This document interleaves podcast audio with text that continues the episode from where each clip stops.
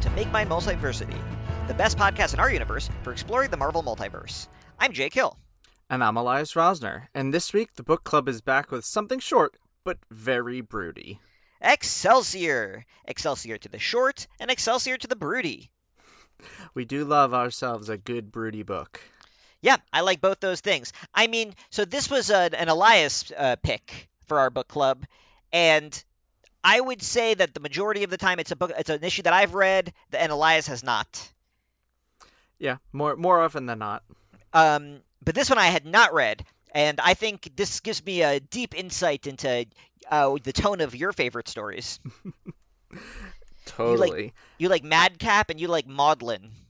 I, I really do. I really do like a good Maudlin story, uh, which is probably why I liked uh, many bits of Annihilation. Uh, I think your statement that 2021 was the year of um, mostly reading stuff that you had read but I had never read, considering we did 156 issues I had never read before. Yeah, I guess we're never really going to restore that balance unless we read like a, a huge chunk of the JMS Spider-Man run that I've never read. Yeah, yeah, that could do it. You never know. Maybe speaking, maybe next time. Speaking of your your favorite guy, JMS, J. Michael Straczynski, that's who we're talking about today because we are talking about Silver Surfer Requiem. Yeah. So a little background on this book. It's only four issues, which is very nice, uh, and it was published in 2007 uh, under the Marvel Knights imprint. Uh, which, for those who don't know what the Marvel Knights imprint was, basically uh, Marvel was going bankrupt in the late 90s, early 2000s, uh, or it went bankrupt. And they took a lot of their lesser known properties, the you know the people who didn't really get a lot of attention, people didn't really like them, uh, Captain America, Daredevil, Punisher, um, and they put them into a line called Marvel Knights, which was a lot edgier, a lot more grounded. Uh, Joe Quesada spearheaded the whole thing, and they were basically their own independent little line. Uh, and we talked about them before. We've talked about Marvel Knights a few times, uh, and yeah, this falls kind of in the heyday of their publishing, and right between Annihilation and Annihilation Conquest too. It's like um, this is a whole era where it's really weird to talk about um, mature as the mm-hmm. descriptor, even though that's what got used a lot, because it was like a combination of like dark, shadowy, grim stories um, with characters like Ghost Rider and uh, Daredevil, and then like really heady, weird space sci-fi stories that were kind of like emotional and psychedelic uh, come in, uh, in, Silver Surfer and also in uh, Captain Marvel that was coming out in Marvel Knights. Like, mm-hmm. it's such a weird look at uh, what America thought was uh, for mature people. It's like a combination of like Oscar bait and like like trashy Oscar bait. Like like like, like like when Tarantino is like the the main the center point of art. This is what you do, you produce Marvel Knights. Yeah, I was gonna say I think the Max line really leans much harder into that. Yeah, well, the, the Max line, I guess uh, Marvel Knights is trying to be a PG thirteen movie, and Max is trying to be an R movie.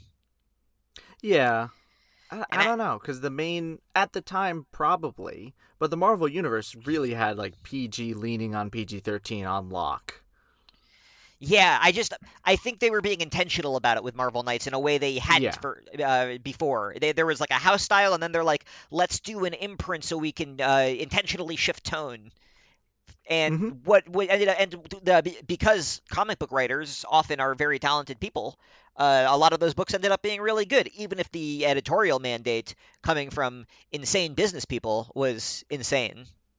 Yeah, yeah, that's putting it mildly this is definitely so i had never read silver surfer requiem and this is definitely like on the, the classier end of marvel knights. Uh, it's very austere and artistic. Oh yeah. And i think a lot of that has to do with the artist on the book who many may recognize uh, especially now uh, uh this is illustrated and colored by Esad Ribic uh, who has he did most of, if he didn't do the entirety of, but most of Thor: God of Thunder uh, with Jason Aaron, and they reteamed for doing King Thor. Uh, he had his own in miniseries VS versus, but that's not Marvel. Uh, and he, this is early him. It's not his first work at Marvel. His first work, I think, was 2004's Loki miniseries with um, no, he Rodan. He was doing. In, so I'm looking at. I found a really exhaustive list, which surprised me because usually these, those things are hard to find. And mm-hmm. he was doing work for hire um, in a bunch of indie books, and then his first Marvel book was two issues of Joe Casey's Children of the Atom in 2000, and then he did uh, one issue of okay. the Cable series that was coming out that same year, and mm-hmm. he contributed to an X Men annual in 2000. He was doing a bunch of. He did two issues of Ultimate X Men with Chuck Austen of all people in 2002.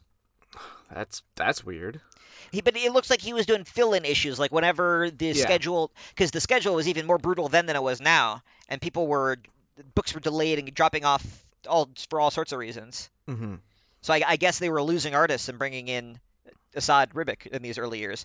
What's so funny also is I remember seeing his second big uh, book, which was the next Marvel Knights book he did, Submariner: The Depths with Peter Milligan.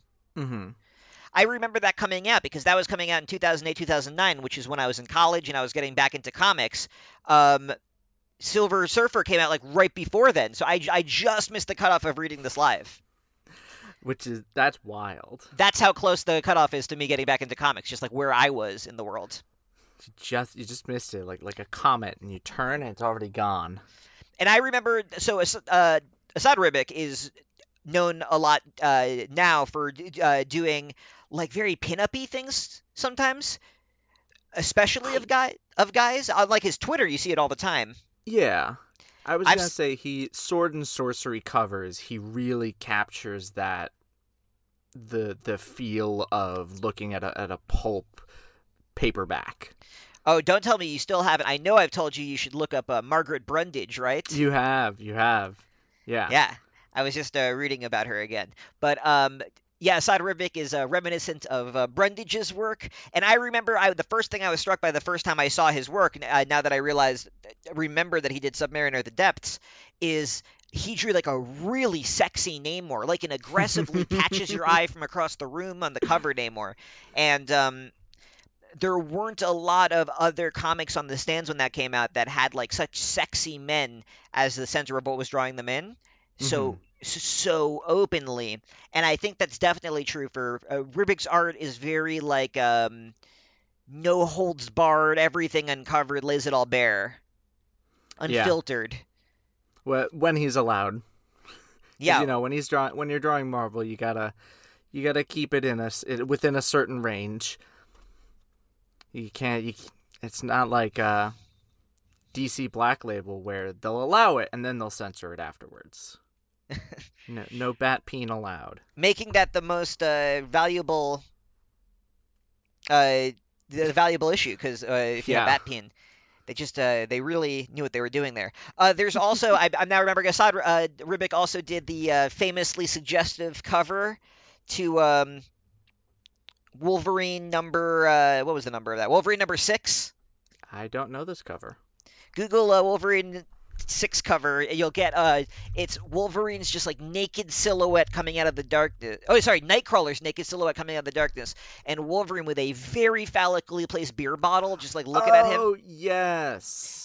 Yeah, and I just that cover like oozes sex in a way that few Marvel things do, and a lot of Marvel things have like uh objectified women, but I'm talking about like uh, Esad Ribic's covers are very like erotic in this really genuine way, and usually mm-hmm. with like male eroticism, which is again unusual, especially at this time. Especially at this time. Especially at that time, yeah.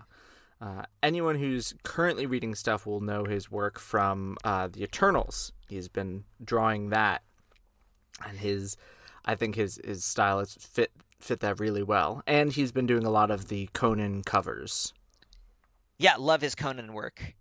Yeah. Which, back to Sword and Sorcery. Right, that's so true. And this isn't Sword and Sorcery. This is different. And uh, Esad Ribic, he also drew uh, Secret Wars, where he, he featured a lot of these oh, characters. Yeah, he did. the the Jonathan Hickman Secret Wars, and a lot of the characters from this uh, reappear. And I like his versions of a bunch of these characters, and there's a couple stylistic things I'm going to specifically note on the way, but. Uh, it's great to see such a young Ribic with such a pronounced style, but he hasn't quite like like uh, he, when he draws the thing here, the thing is kind of like lumpy and Yeah. jag- and jaggedy, and like later he like really figures out his thing in this way that's cool to watch his process. Oh yeah, yeah, and Uh, mm-hmm What do we what do we want to say about J. Michael Straczynski? We've talked about him at great length. We've talked about my great length many times. Uh, I think most, the most we talked about him was when we did Bullet Points, which was another kind of Elseworld style miniseries, uh, and I guess that was a what if story. Actually, that was that was a what if. Yeah, that was a what if, Uh, and as and this very much re- resembles a what if too. Yeah, yeah. He did. Um, but I don't brief- know what else could could be really said that we haven't said before. But for those who don't really know J. Michael Straczynski, he is a writer. I don't want to say like TV comics because he's pretty much written for everything. He wrote the movie Changeling. He wrote uh, Babylon Five. He worked on the Real Ghostbusters and helped co-create She-Ra. Um, like originally he- in the '80s, yeah, like the '80s She-Ra, because he worked for Filmation for a while. but He then he wrote- also helped uh, co-create Sense8, which is a fun Mhm. uh, vibe to throw into the mix. He did um, long historical runs on Spider-Man and Thor. Did like a the the Thor run that the the first Thor movie was most influenced by, I would say. Well, he wrote the first Thor movie. Oh, wrote the first Thor movie is in the first Thor movie. That's true. Yeah. Um, Driving a pickup truck. That's such a weird movie. I love it, but I love it too. it's a very weird movie. I watched that one a hundred times. He's written a great autobiography. He's written prose books, um, but just he's really kind of done multi- it all. real multi hyphenate. Um, a guy who I really love and appreciate, but I, I just love how much he's Elias's guy. Because like um, I don't know, like uh, Kieron Gillen comics. Kieron Gillen's my guy, and I'm sure Elias loves a lot of Kieron comics, but. I read those like a crazy person, and that's how you read J. Michael Straczynski, and I really appreciate that. This is how you know he's your guy. You're reading Eternals, your least favorite Marvel property ever. I'm not ready to talk about Eternals yet. We're gonna have to do a whole episode about Eternals. Dustin Weaver did an issue of Eternals, and Dustin Weaver, holy crap! Holy crap! Yeah, it, yeah, yeah. we'll talk about that eventually. yeah, favorite artist of this podcast. But anyway, so um, let's dig into um, Yeah. let's let's dig, into the, let's the stories. Of, Requiem. um, so Before So- we really get in, let's. Uh, I just want the last person who was on the creative team was uh, the letterer VC's Cory Petit. Uh, so this is actually Ribic coloring himself, which he does from time to time. I think Ives Svorcina, For- I don't know how to pronounce it exactly, does a lot of coloring on Ribic in the future, and I think it captures both the way he colors and just suits him really well. But it was really interesting to see Ribic color himself as well. Totally, and um, I made note of that as well. So, I I'm gonna I'm going to avoid going beat by beat in each issue in the story because it's very reflective and slow paced. But each issue tells a little story, which is already just like great A plus comics creation from J. Michael Straczynski, who um like is a real excellent craftsman at whatever he's doing. Right? Yeah. And when you try to like summarize it, it's like, well, you can summarize each issue in one or two sentences. It's really simple. But when you're reading it, you get lost in the mood, you're really sucked in, and it's not about the what that's happening, it's more about the the how and the why. Yeah, and so then something that I appreciated a little bit less, I it was like a literary device that he chose and stuck with, but kind of I thought it was a mistake. Mhm. Was he plays coy with a lot of information? Where yeah. where he'll say um there'll be dialogue and then something will cut to the narration and it'll say like he asked her a question and then he won't tell you what the question was for like eight pages and I'm just and then when he tells you you're just like yeah that's kind of what I assumed the question was based on the way he was acting for the last eight pages like why did you I, I you know for there was some sort of artistic intention that didn't land with me Yeah. I I mean, I liked some of it. I liked that. I like it being kind of not mysterious, but you know, right? You don't really get all the information all at once. Yeah, it's real TV pacing and a more vi- uh, in, in, visual storytelling. I, I can see this being really good. Uh, but so it, Silver Surfer comes to Earth and uh, he's got a mysterious uh, trouble and he's really sad about it, which isn't unusual for him. He's sad about most of his troubles, and so he goes to the, the first he visits the Fantastic Four, um, and this is where the, the the it's hard to summarize because of all the playing coy because we find out eventually that Silver Surfer is dying. And this becomes a really familiar format to a lot of legendary Superman stories. Uh, to talk a little bit about the distinguished competition. Mm-hmm. You, yeah. you know, you're more of a DC guy than I am, Elias. You, you know what I'm talking about, though, right? I do. I don't. I mean, the, the All Star Superman kind of yeah, starts uh, with this. Yeah, All Star Superman is a is the the most read example of this, and that's Grant Morrison playing tribute to um, a Silver Age story called uh, I think A World Without Superman.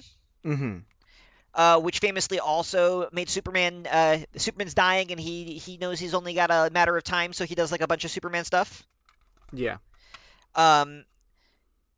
Yeah, and well, it's just like it's very common to um, make Superman grapple with his own mortality as like a godlike super being, and that's exactly what this is. It's Silver Surfer is doing like a little tour through his life and this like poignant reflection on his own mortality as he's dying and is the Silver freaking Surfer. yeah, it's like how how does the Silver Surfer die? Well, we're given we're given a a fun explanation, not fun, but we're it's, given like a, a, clever way, like a good understands the pseudoscience of the, mm-hmm. the the genre explanation. Yeah. I so I guess this first issue sets up what what's going to happen for the rest of the for the for the rest of the the series. And I just I kept thinking while reading it, I just liked seeing everyone just kind of palling around, uh, and because Ribic's art is and his coloring kind of has that that somewhat washed out painterly look. There's kind of it feels like everything is overcast and you've got you're you're just kind of stewing and and it, it captures the brood really well. Uh, even when there's a big punch 'em up on a on a splash page, um, which is reminiscent of like an Alex Ross tableau or or a Kirby tableau, I guess.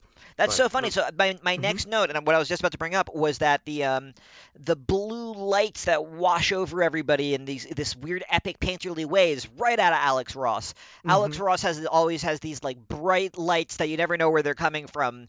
Um, that just like drench the entire superhero painting in like a blue or a pink or something. Yeah. Uh, and uh, and Ribic is uh, doing that exact same thing, and it looks really good. Like it makes everyone look larger than life and like mythic, and that's a great tone for Fantastic Four. There's like a lot of fun tones you can make work for Fantastic Four. But the mythic one works really well, especially here when it's not about the Fantastic Four; it's about the Silver Surfer, and because their the first interaction on Earth is with Silver Surfer and the Fantastic Four, you got to start there. Yeah, and um, Straczynski writes uh, like a pitch perfect Fantastic Four, right? Mm-hmm. I really love. I, I really loved his The Thing. I love whenever he writes The Thing. He he had an issue uh, of Spider-Man with The Thing there. I think he wrote a few issues of Fantastic Four too. I believe um, I I believe that is true, and that they are collected in his Thor omnibus, which I own. Yeah, because you know. they they involve uh, Doctor Doom and Mjolnir. Oh yeah.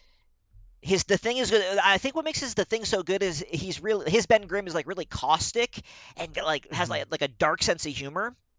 Yeah. Um, where I feel like sometimes people do the thing as boisterous and cheery.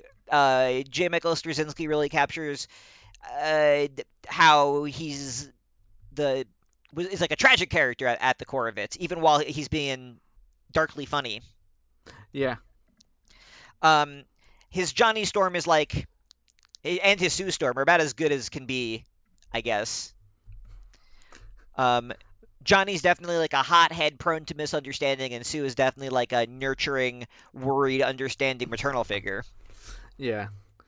It gets the dynamic well. And that's what I've always kind of loved uh, about about his writing. He knows how to get characters to play well together, even when they're like antagonistic. Like it, it never feels like I'm reading about you know someone pretending to be these characters. It's just we're sitting in a room watching them talk to each other, and that's where the drama comes from. Um, yeah, because uh, due to the, I mean, not that there's not a little bit of action in the story. In fact, there's one great scene of action that Ribic gets to draw memorably, but a lot of these issues are just um, Surfer cruising around and having uh, meaningful conversations with various Marvel figures. Mm-hmm. Um, so. Mr. Fantastic diagnoses him with a bad case of. Did you have it in front of you, like the space dying? Yeah, he's got the space dying.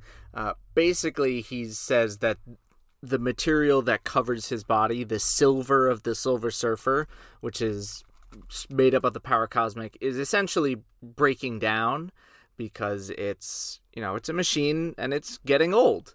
Uh, even though the power cosmic is unlimited or whatever, it's that's the conceit. The conceit is that he's running out failing. of it. Yeah, and because he is essentially, you know, he and this outer shell are one. As it breaks down, he breaks down.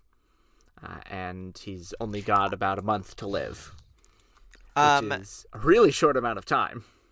Yeah, they're uh, they they Straczynski is so good at digging into the logistics of this sort of thing. Like um, he knows exactly what sorts of details draw me into the world. Like he there's a one point Mr. Fantastic mentions that the silver coating is just a few microns thick. Mm-hmm. And I was just like, all right, that's like a crazy science explanation. Uh, that's that that impresses me, you know. It's really Yeah. just a few microns thick, and then um, I I got the impression from his confusing but uh, well written explanation, his intentionally confusing explanation that because Norrin Radd, the guy who is the Silver Surfer, is mortal, and the, he's like encased in a silver shell. He, like the mortality was still sealed within him, and so he like made the power cosmic mortal through his mortality. Hmm. I, di- I didn't I didn't put that together, but I think that's a, a good way of reading it. I I just kind of accepted it at face value. I'm like, well, it's just starting to break down. It's old. Yeah, and what's beautiful about Straczynski's writing there is I think that the it's open to both interpretations. That's, neither of them Yeah. are like a bad reading. Yeah. Uh, so that's most that's basically issue one. It's Silver Surfer visits the Fantastic Four. They we get kind of an idea of well he's dying and now he's and we get a bit of a recap for anyone who doesn't know who the Silver Surfer is or his relationship to the Fantastic Four. We I- get a short dramatization of Norrin Radd, who becomes the Silver Surfer on planet Zenn-La, and that kind of forms the core of the series. It's he's going to be traveling from one of his homes to his other, and that's kind of his final trek. Yeah, and I always this is the mark of a good superhero comic writer is somebody who can do the origin story in like two sentences, a couple of panels, whatever. And usually, uh, when they're talented enough, it can be really beautiful. Like uh, I'm gonna keep on calling back to All Star Superman, I guess, because it reminded me so much. But famously, All Star Superman opens with four panels, two words each, and that's the whole Superman origin story in like a really moving way Yeah. And I think Straczynski captures that too. He also, I like, I'm always impressed when there's a writer who's not reinventing the wheel; they're just being true to the core of the character. And uh, this was just all him doing classic Silver Surfer stuff, right? Yeah. He's broody. He visits Earth. He, he does some superheroics. He shows up the power cosmic, but He, um, mostly just broody. yeah. So in the second issue, um, after he leaves the Fantastic Four, and he's kind of thinking, "What can I do to Earth? How can I uh, gift my home in a my adopted home in a worthy way?" He um, there's like a weird mecha guy, great one-off villain, great design by Ribic, and great just like as many details as you needed from Straczynski. I, he never even got a name, as far as I can recall. Yeah, I don't think. Whatever he is, he's fighting Spider-Man when he shows up. I just I like that um, Spider-Man the in Straczynski and Ribic's version of the Marvel Universe, this guy isn't notable enough that we ever learn his name, but like I remember what he looked like. He was very cool. Yeah. Cool, me- cool mecha guy. Cool mecha guy until Silver Surfer just kind of shows up and is like, Spider-Man told you to stop. You didn't, so you deserve this. And then he f- zaps him and destroys the whole thing. Yeah, and so our cosmic so you're much uh, for I think for you Peter Parker probably has the voice that Straczynski writes him with, right? That's like your definitive voice for him. Yeah, yeah. This was I read it. I was like, oh yeah, there's Spider Man. There's Spider Man. Because I and I we're really gonna have to figure out how to square this between you and I someday. This will be our ultimate. This is like our ultimate destiny. Um, is I really uh, treasure the Slott run, and I really love how Slott writes Peter Parker. Mm-hmm. And it's so totally different. No, it's not totally different. It's it's really in uh, in lockstep, but um, just Straczynski is so good. I, I think that Straczynski is good at picking up on like the sadness of Peter Parker's life in a really meaningful way and he also mm-hmm. really writes peter parker it feels like a modern young adult he feels mature and responsible and a little in over his head yeah especially when you know norrin Radd tells him he's like well what can i do to help the earth and spider-man just kind of squats down and he sits on top of a roof and he's just thinking he's like but if we do this there's no guarantee that this will work. Is like a lot of those arguments like it's kind of refuting some of the if you had all the power in the world what could you do? arguments in a way. Because you know one person and and it's an interesting if not critique of the superhero the core of what superheroes are and do in like that constructed way that a lot of people do, uh, give towards it. Because you know he's like well you could topple all these dictatorships. He's like but we all every time we've we've done that you know just simply toppling them doesn't do good because then another dictator comes up. Or if we you know give everyone just sudden diamonds then diamonds become worthless. Right and it's the uh the old if reed richards is so smart then how come the world's such a shitty place to live? Yeah um, and they just have it. But what's really nice about it is that debate is rooted in uh, in the characters so much. It's like it doesn't feel like the characters are proxies for like fan sides of that argument. It really yeah. feels like Spider-Man um, rationalizing the limits of tremendous power, like the Surfers. Yeah, and the tremendous action of like one thing of doing one thing. It's like well one thing can't solve all these problems or any of them. It's like or they they are also not guaranteed. And that's what he struggles with a little bit there too which i found really interesting. He's like well we could do this but then this might happen. It's like it, it's not a surefire solution so maybe something else i really liked i i love the little panel like we get these serious heady things and then he's like you could yeah no some people actually like brussels sprouts i just no like he's re- he's really thinking about it but he's he makes time to have a little bit of a quip but not like an annoying quip. I also thought it was crazy how charming I found uh, the pop culture references, which were really weird. Um, in part because each of the jokes go on long enough that if you don't know what the pop culture reference is, you like get the vibe of what that kind of thing is. Like mm-hmm. Spider-Man has this entire joke about um, I, do you want to go to the movies? We can see the sequel to Team America, Team Canada. Oh and, yeah. and just like that joke is like so antiquated to me now that it comes around the other side and becomes charming. Mm-hmm. Of like when in the world this takes place is when Peter Parker, uh, like a 29 year old, would be cracking Team America jokes.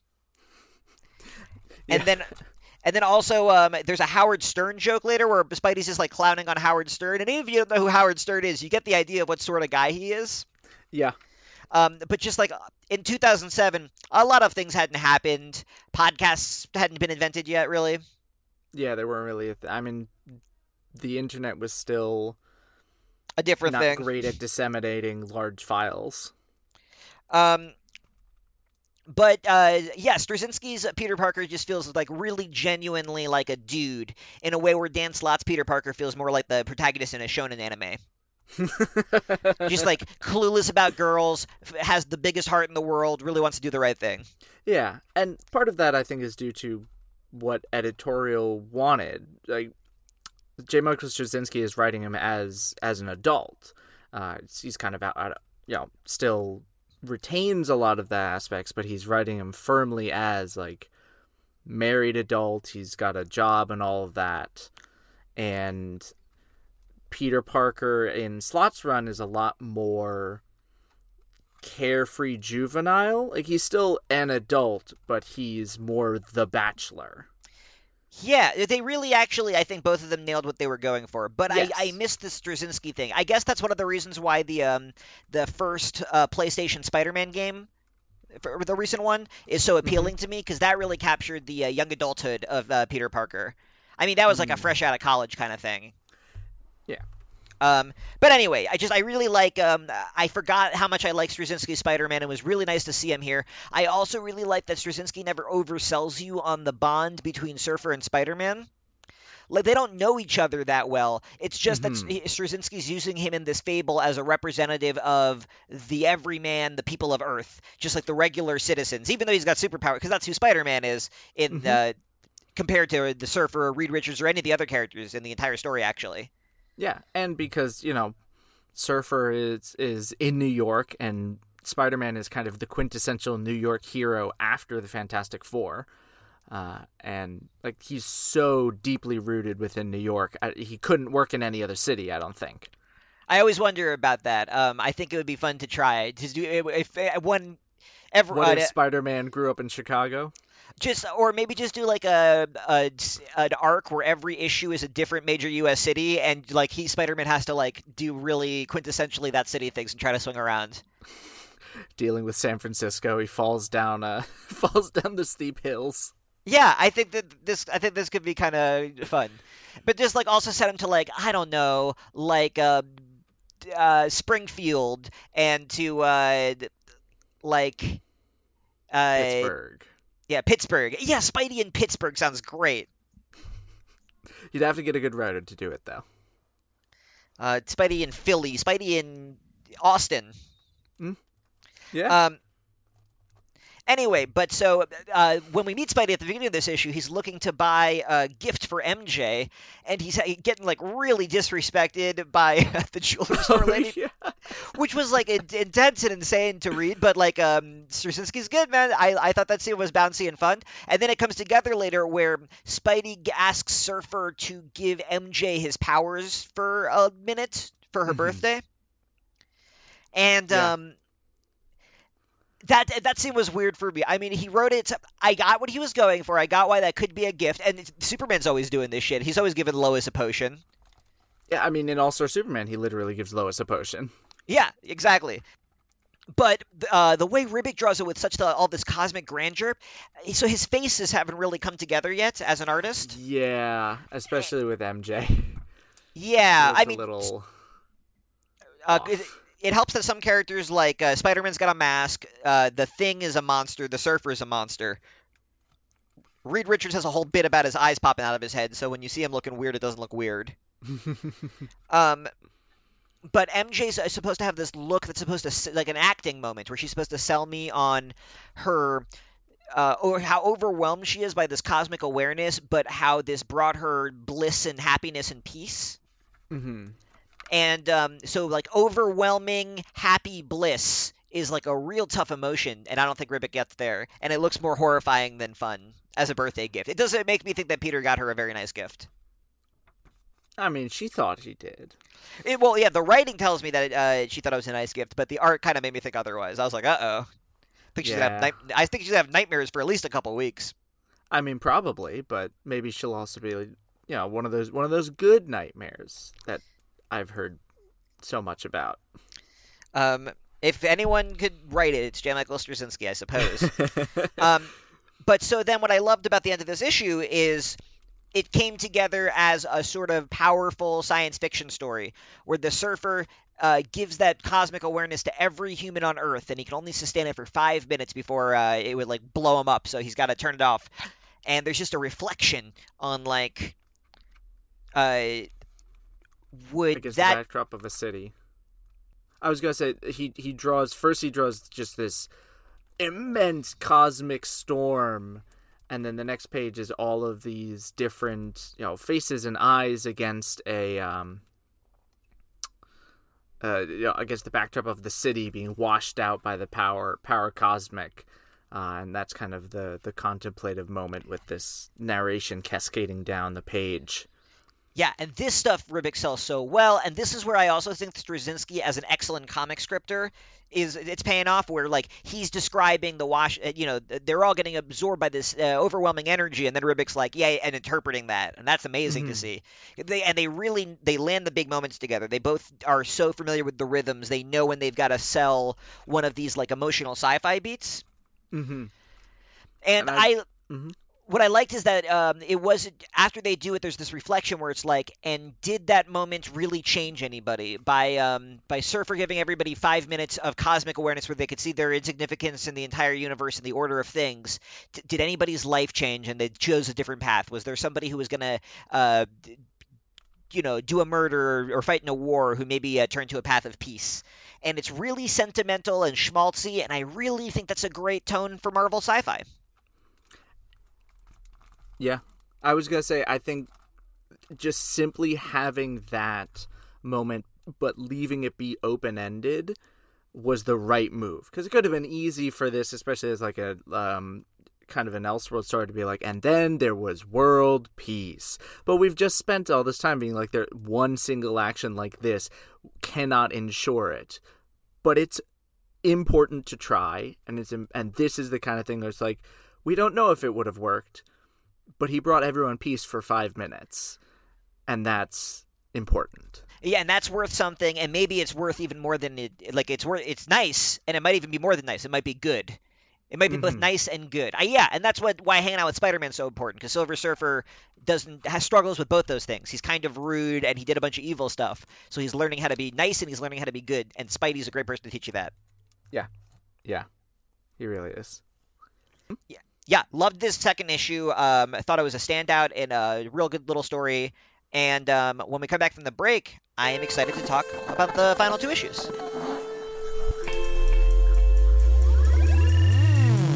Hello, everybody. My name is Mike. And I'm Greg. And together we are Robots from Tomorrow, a twice weekly podcast appearing at multiversitycomics.com. Each week we take some time to check out books hitting shelves on Wednesday that are worth your attention. And each month we dissect the previous catalog. We also have long form discussions about books we've enjoyed, like Dan Clowes' Ghost World and Jack Kirby and Mike Royer's Kamandi. And if that's not enough, we also do creator interviews. Some of the talks you'll find in our archives feature Mike Mignola, Leila Del Duca, Shawn Martinbrough, Emma Beeby, and Greg Rucka. So that's a lot of content for everybody. Please subscribe subscribe to Robots from Tomorrow in iTunes or Stitcher so you never miss a thing. Robots from Tomorrow has hours of comic focused entertainment week in and week out. And now, back to your show. And welcome back. Uh, we are talking Silver Surfer Requiem by uh, Elias's all time fave, J. Michael Straczynski, and one of the all time greats himself, Esad Ribic. Um, mm-hmm. Um, and uh, we've got just two more issues to go um, in this short and sweet series. So the third issue uh, opens with a uh, Surfer is meeting with another major figure of the Marvel Universe story. Yeah. I Good guess old Doctor Strange. Yeah, Stephen Strange, the Sorcerer Supreme himself, and I guess I again I just what what I'm realizing as we're talking about this what I what what felt so real to me was this was a story about relationships and surfers re- strange alien relationships and their significance with each of these people uh, felt properly uh, deep or shallow as the case may be mm-hmm.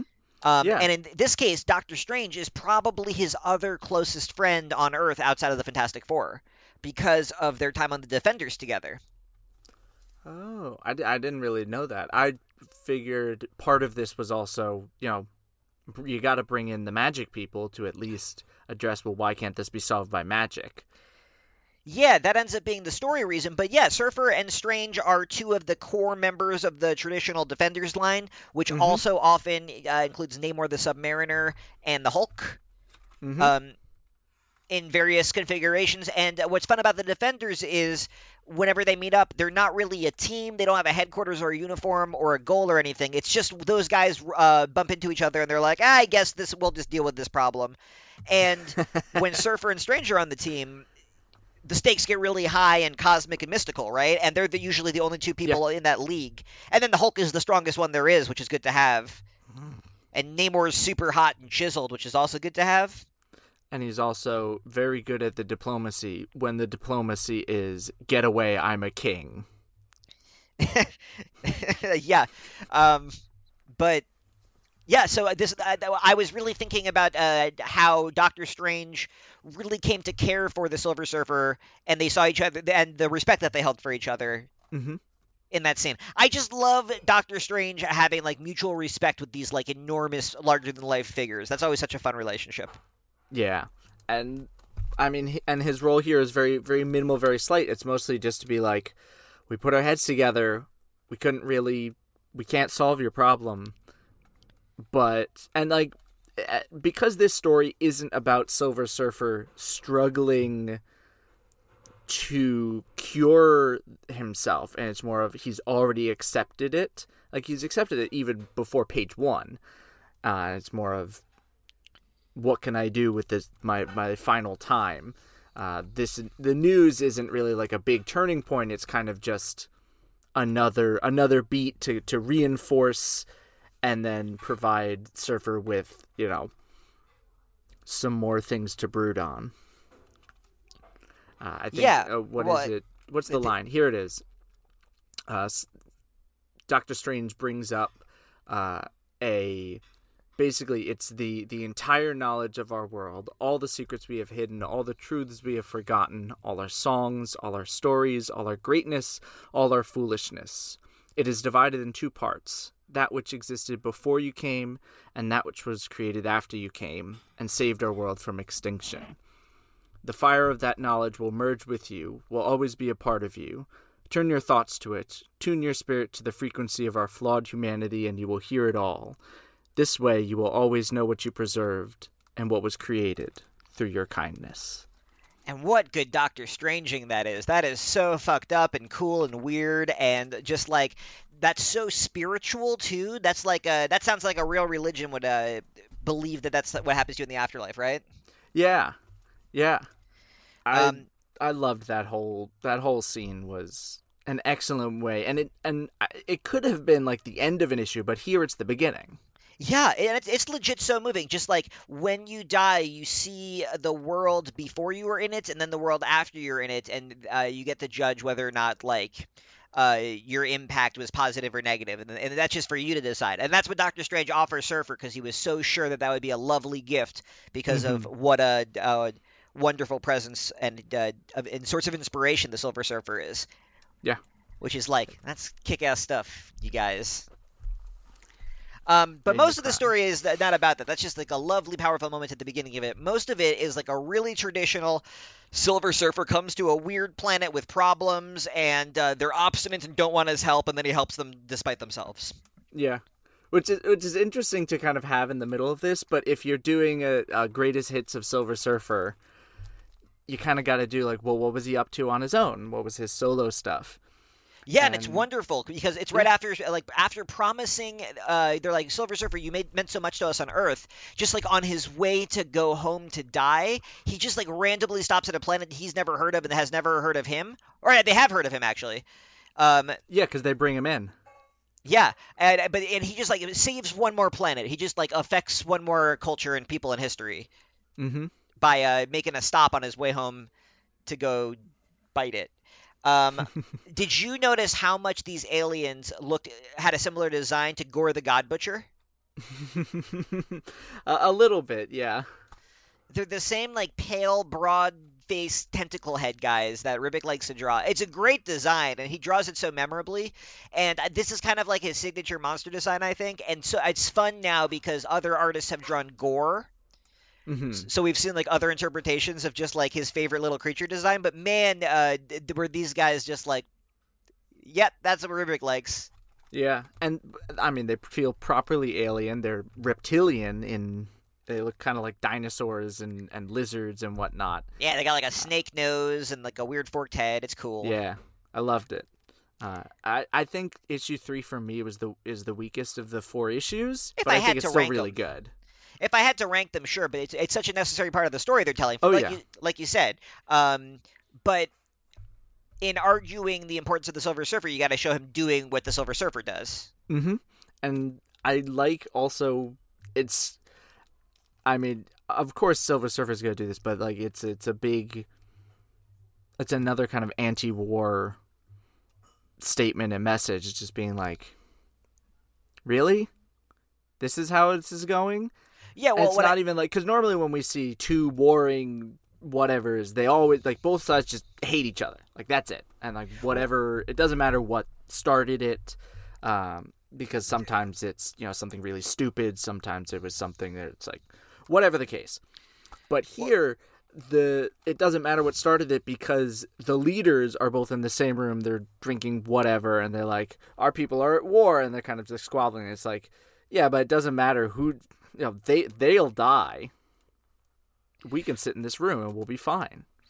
Right, because well, the core theme of all Silver Surfer stories is something like um, Surfer doesn't uh, Surfer doesn't believe that uh, humans have the right to live because of all the suffering that they inflict, and then when he sees that the goodness that people offer, uh, he is touched enough to spare them. And that's the same thing here. Is he comes here and he's just like, I believe that you guys are capable of greatness, even though you're doing all this bullshit. And they're like, No, the bullshit is our favorite part of life. And he's just like, Yeah, but it's not. poof, uh, poof with a wave of my hand your mighty weapons turn off Yeah. I, I I will restart your engines and shut your engines off to give you plenty of time to escape this dying planet. yeah ex- and um Yeah. and Good stuff. it's like the thesis of all the famous Stan Lee silver surfer stuff uh, done really well in a one shot by an excellent creative team and in issue four he arrives at ho- he arrives home Mm-hmm. now I have a Silver Surfer continuity question that I was looking into and I got a little confused by. Maybe you can help me Mhm. out. So when he Probably comes not, home, Shalla-Bal, his his great love, who he left behind to become the Silver Surfer, is alive on on Zenn-La. Yeah. I had always gotten the impression that Silver Surfer had like left Zenn-La to become the Surfer like eons ago, like thousands of years. Because he's always like the untold wonders I have seen, the countless worlds I have destroyed. And I'm like, if it's been like 15 years or whatever since you left home, it's not untold and uncounted. It's just like a big number. I th- no, I think he had left for a long time. Here, there was a line about, um, how oh, uh, if you were attempt to give back to Norrin the portion of the power cosmic you were given, we have no assurances that will make any difference. So I think Zenn-La was give not Zenn-La, uh, Shalla-Bal was given the you know, bit of the power cosmic, and that's kept her alive. Okay, because so what I had, uh, what I, I, had have read, never read any stories with with Shalla-Bal in it. I've read Shalla-Bal before, but so what I had read was that she was a construct of some sort. That uh, it gets confusing because this story, of course, doesn't take place in Marvel Earth 616. It takes place on Earth 77119. And that got confusing to look up which version of Shalla-Bal this was. But in uh, the 616, uh, and, and, you know, before the point of divergence of this story, at one point there's like a robot artificial version of Shalla-Bal that's brought to life, and I guess that's through, through the power, power cosmic, and I missed that. I guess so. I don't know. I I, was just kind of accepted it. I was like, oh, she's still alive. Cool. Um, I gotta tell you that um, I understand why it's kind of like Byronic and poetical to have a Shalla-Bal in his backstory, Mm-hmm. but nobody ever writes her as a character. She doesn't have any interest. She doesn't have a job. She doesn't like. Uh, she's she. The surfer is like a very broad character who just like wants to do good and be good and is like a cosmic good. And then having Shalla-Bal is just like, and she's like a girl who likes that. it's kind of like uh, uh, always been a thin character for me, and she doesn't have to do much here, but um, yeah, Shalla-Bal uh, doesn't do it for me. I wish somebody would write the definitive Shalla-Bal story. Maybe it'll be Al Yeah. Ewing. And I, I mean, I don't think there really could have been much you know he could have done with Shalla-Bal here because this was the the surfer dying on his home planet. Yeah, that, that was pretty much all there was. There wasn't any room to really explore that, and if what she what came before was already pretty thin, you know, so, well, especially so much, especially because um, Shalla-Bal's kind of there just to represent the nostalgia of returning home and like the first great sacrifice that the surfer made before he trekked the cosmos. But then his real love of his life shows up, Galactus, and Which that's is, like the bulk yeah. of the story of the issue, right? Yeah, it is, and it's surprisingly touching. Well, like, I've read a lot of Galactus as being a character that that evokes that kind of uh, feeling within you. Uh, what I've I've read a quite so that's a, a, great relationship. Like I liked at the end of um, at the end of Annihilation when Silver Surfer becomes the Herald again. Mm-hmm. Uh, he and he and Galactus like really seem to recognize each other and like have this affection, and I really like that uh, both Surfer and Galactus, even like with the power con- cosmic, have this like sense of nobility and honor and loyalty, and they understand that like uh, people being loyal to each other is a good thing in the universe. Uh, even if uh, sometimes it would cause them to like uh, be annoying, you know, like uh, mm-hmm. want want to make someone spare a certain planet because they're loyal to the people on it or something. And yeah. and I also like with Galactus, I feel like that's a tough relationship to write well because Galactus is a villainous tyrant you know he's like this powerful being who like um enslaves the surfer essentially the surfer uh consents to it but it's you know with a gun to his head yeah and then he erases all of his memories. So for a long time, he forgot Zenn-La. He forgot all the lessons of yeah. why he accepted the role. Yeah. Right, and and I feel like in most situations, uh, writing the humanity of that situation would uh, emphasize how abusive that relationship is. But because these aren't human characters and it's so removed from humanity, like the the emphasis is on how alien they are. Mm-hmm it's a really fascinating way to explore those power dynamics and like the love at the core of it because they've shown each other loyalty and they've sacrificed things for each other to like prove their loyalty to each other over the years and that's why they have to do right by each other and like be sentimental even though galactus is like the absence of sentiment yeah and i guess part of that's also silver surfer helped galactus grow in whatever way because part of part of the core of Galactus is that he's kind of this this force of nature. He's like a you know, hurricanes are not evil, but they are destructive and terrible. And Galactus is the same way. He may be sentient, but he is still kind of conceived of as a force of nature in the same way. And like you could try to mitigate and change it, but with the Silver Surfer, being there, he, he's not acted as a mitigating force over the years, but I'd like to think that like in this story, by this point, that's what Galactus is kind of showing up here. He's like, this is what I have learned from you. Just right. as you have learned, like you have learned from the people of Earth, people of the universe, I then learned from you because, you know, of the relationship that we've had.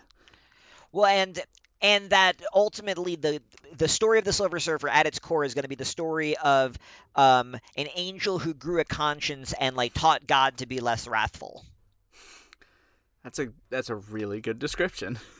Yeah, well, and I think that that's intentional. There's a lot of like intentional uh, biblical imagery mm-hmm. that uh, that Stan Lee is seizing upon when he's creating these characters. And Silver Surfer, yeah. he's always said was his favorite.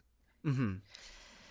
Um, but I think it's also a really interesting structure for this story that um, what what Straczynski is asserting about the Silver Surfer is it's not about his relationship with the Fantastic Four and his friendship to them. It's not about what he's done for the everyday people, or it's not just about that. And it's not just about what he's done for everyday people living on Earth, or about his friendship with the uh, mystics who would seek his great wisdom, or the uh, random worlds in which he encounters on his travel. It's not even about his world or um, his supposed great love. It's about his relationship with like one of the most powerful beings in the universe and reminding it um, of the value of like life and existence and stories and people's stories. Mm-hmm. And um, and it, and and that's true. That's what Silver Surfer is about, and that's that's why this story works so well. Is just like uh, Straczynski is just uh, definitively telling uh, these these requiem stories are like a perfect way to talk about the meaning of the character, and he does Yeah. it beautifully. He really does. And combined with, you know, Ribic just giving these beautiful, moody I I love the the splash page of you know, once Norrin Radd he's dead. He's on his coffin. You've got all the people of Zenn-La kind of around him, and you've got Shalla-Bal crying against the the coffin or the open whatever that he's lying on. And you just see Galactus in the background in front of this really big moon. No, that's his that's his ship. Yeah, The that's ship uh, behind Ta him. Tattoo. Yeah, just overlooking the entirety of this um of the city. And the narration helps kind of soften the image. The image itself is very powerful, but the, the narration tells us that, you know, he didn't move and the people of Zenn-La and Galactus reconsidered each other during this time because of the power of the Silver Surfer. Yeah, and Ribic draws a great Galactus. It like a, a bad Galactus can just kind of look like a Caucasian guy in a silly hat. and Ribic's Galactus, just like the enormity of his features and how stretched out they are, and they're craggy. Like his face looks like mountains, and the way his helmet covers his eyes with those weird sunglasses things. Um, like he really looks godly in a way that a few other uh, artists a lot of art, artists can capture his weirdness or his might but just like uh, the, the mythic quality that Ribic gives to it is so cool. Hmm and then at the end it turns out that Uatu was narrating the whole thing and I was like nice. I was gonna was say a- that that's a good way of tying it in, and of course he would be. of course. And these are like some of his buds. These are some of his favorite people to watch that Yeah. creepy watcher what a creep! And wasn't his wasn't he an integral part of that first story too? He comes down and is like, "Galactus is coming. I can't do nothing." Yeah, the, the very first appearance of Silver Surfer is Uatu shows up as like Galactus is coming, and then the Surfer comes in. He's like, "I'm the Herald of Galactus. I'm here to herald his arrival." And then everyone's like, "Wow, this guy sounds pretty dramatic." And then Galactus shows up, and he was pretty dramatic. Good nailing the landing, Lee and Kirby. and good nailing the landings, landing Straczynski and Ribic. An amazing team who I would love to see work together one more time. Maybe on a DC book. Who knows? I don't think uh, Straczynski is going to come back to Marvel anytime soon. No, and I don't think he's going to come back to DC either because both of his uh, runs got completely cut by the New Fifty Two. Also, Uh, you know, it was just a weird era for for him anyway. But Yeah, he was real uh, the old guard that they threw out, even though he was doing great work and would do great work today. I uh, Yeah. he was I doing great work. I don't know. I haven't read the DC stuff in a while. It was, yeah, it it was not his strongest work. But who knows how much of that was editorial in that era just being a nightmare. Um, yeah, a lot of that going around. Well, this was great. I love his work, and I would love to see more of it. And um, do we know what we're reading for next time? Yeah, so we are not doing a book club in December. That's we're gonna kind of reserve that for end of year stuff, catching up, doing whatever. But in January, um, we'll tell you which episode in January. I don't think we've decided if it's going to be the first or the third week, because we're still a little, you know, off on the schedule, just as you do. But we are going to be reading one issue, a single issue, it, uh, one whole issue. I know it's so much. It's going to be difficult. Uh, it, it is a double-sized issue, so it'll be like 42 40 pages. Yeah, something yeah, like that. something like that. But it's we're going to be reading New Mutants number 21. This is of the first volume of New Mutants, written by Chris Claremont and drawn by Bill Sienkiewicz. Uh, it is the, as Jake has described it, the Slumber Party issue. That's the title of the issue. It's called Slumber Party. We'll see what that's all about, because I have no idea. Uh, this is uh, the only context I'll give now is that this is a famous issue where the art uh, is very unique, and the writing takes on a very different direction. And if this is your first issue of New Mutants, uh, it's definitely a middle part of a soap opera, but it's a great issue that will tell you what everybody's about and is the origins of most things that most people like about the New Mutants. I think we'll have a blast with it. All right. So if you want to read that, track it down. I don't know what trade it's collected in. It's probably collected in some complete collection or epic collection for the New Mutants um, because it is pretty classic. Uh, I'm sure it's on Marvel Unlimited as well. Uh, but other than that, Jake, where can they find you on the larger interwebs? You can find me of late at uh, multiversitycomics.com, where I'm writing about the X Men. You can find me on Twitter at rambling underscore moose, where I'm tweeting eh, sometimes about comics. I like to keep it light. Uh, what about you, Elias? Where are you to be found on the greater interwebs? Uh, they can find me on Twitter at Quetzelish. That's Q U E T Z E L I S H. Uh, if you read that aloud to yourself in the mirror at night, uh, you will see the face of the Silver Surfer looking back at you and going, I'm sad. I wish I saw that. That sounds great. Scary. also, yeah, scary. You can also find me uh, writing at multiversitycomics.com. Uh, at this point, uh, I think Riverdale will be back. It takes a weird break for like three weeks or something. Wow. Uh, and yeah, it's weird. And I have already finished season four of Babylon 5 and uh, have well finished my summer read of Demon Slayer, but I am still proud of that, so go back and read it, please. Uh, I had a lot of fun with it. Uh, yeah. Until next time, stay broody. We'll see you there.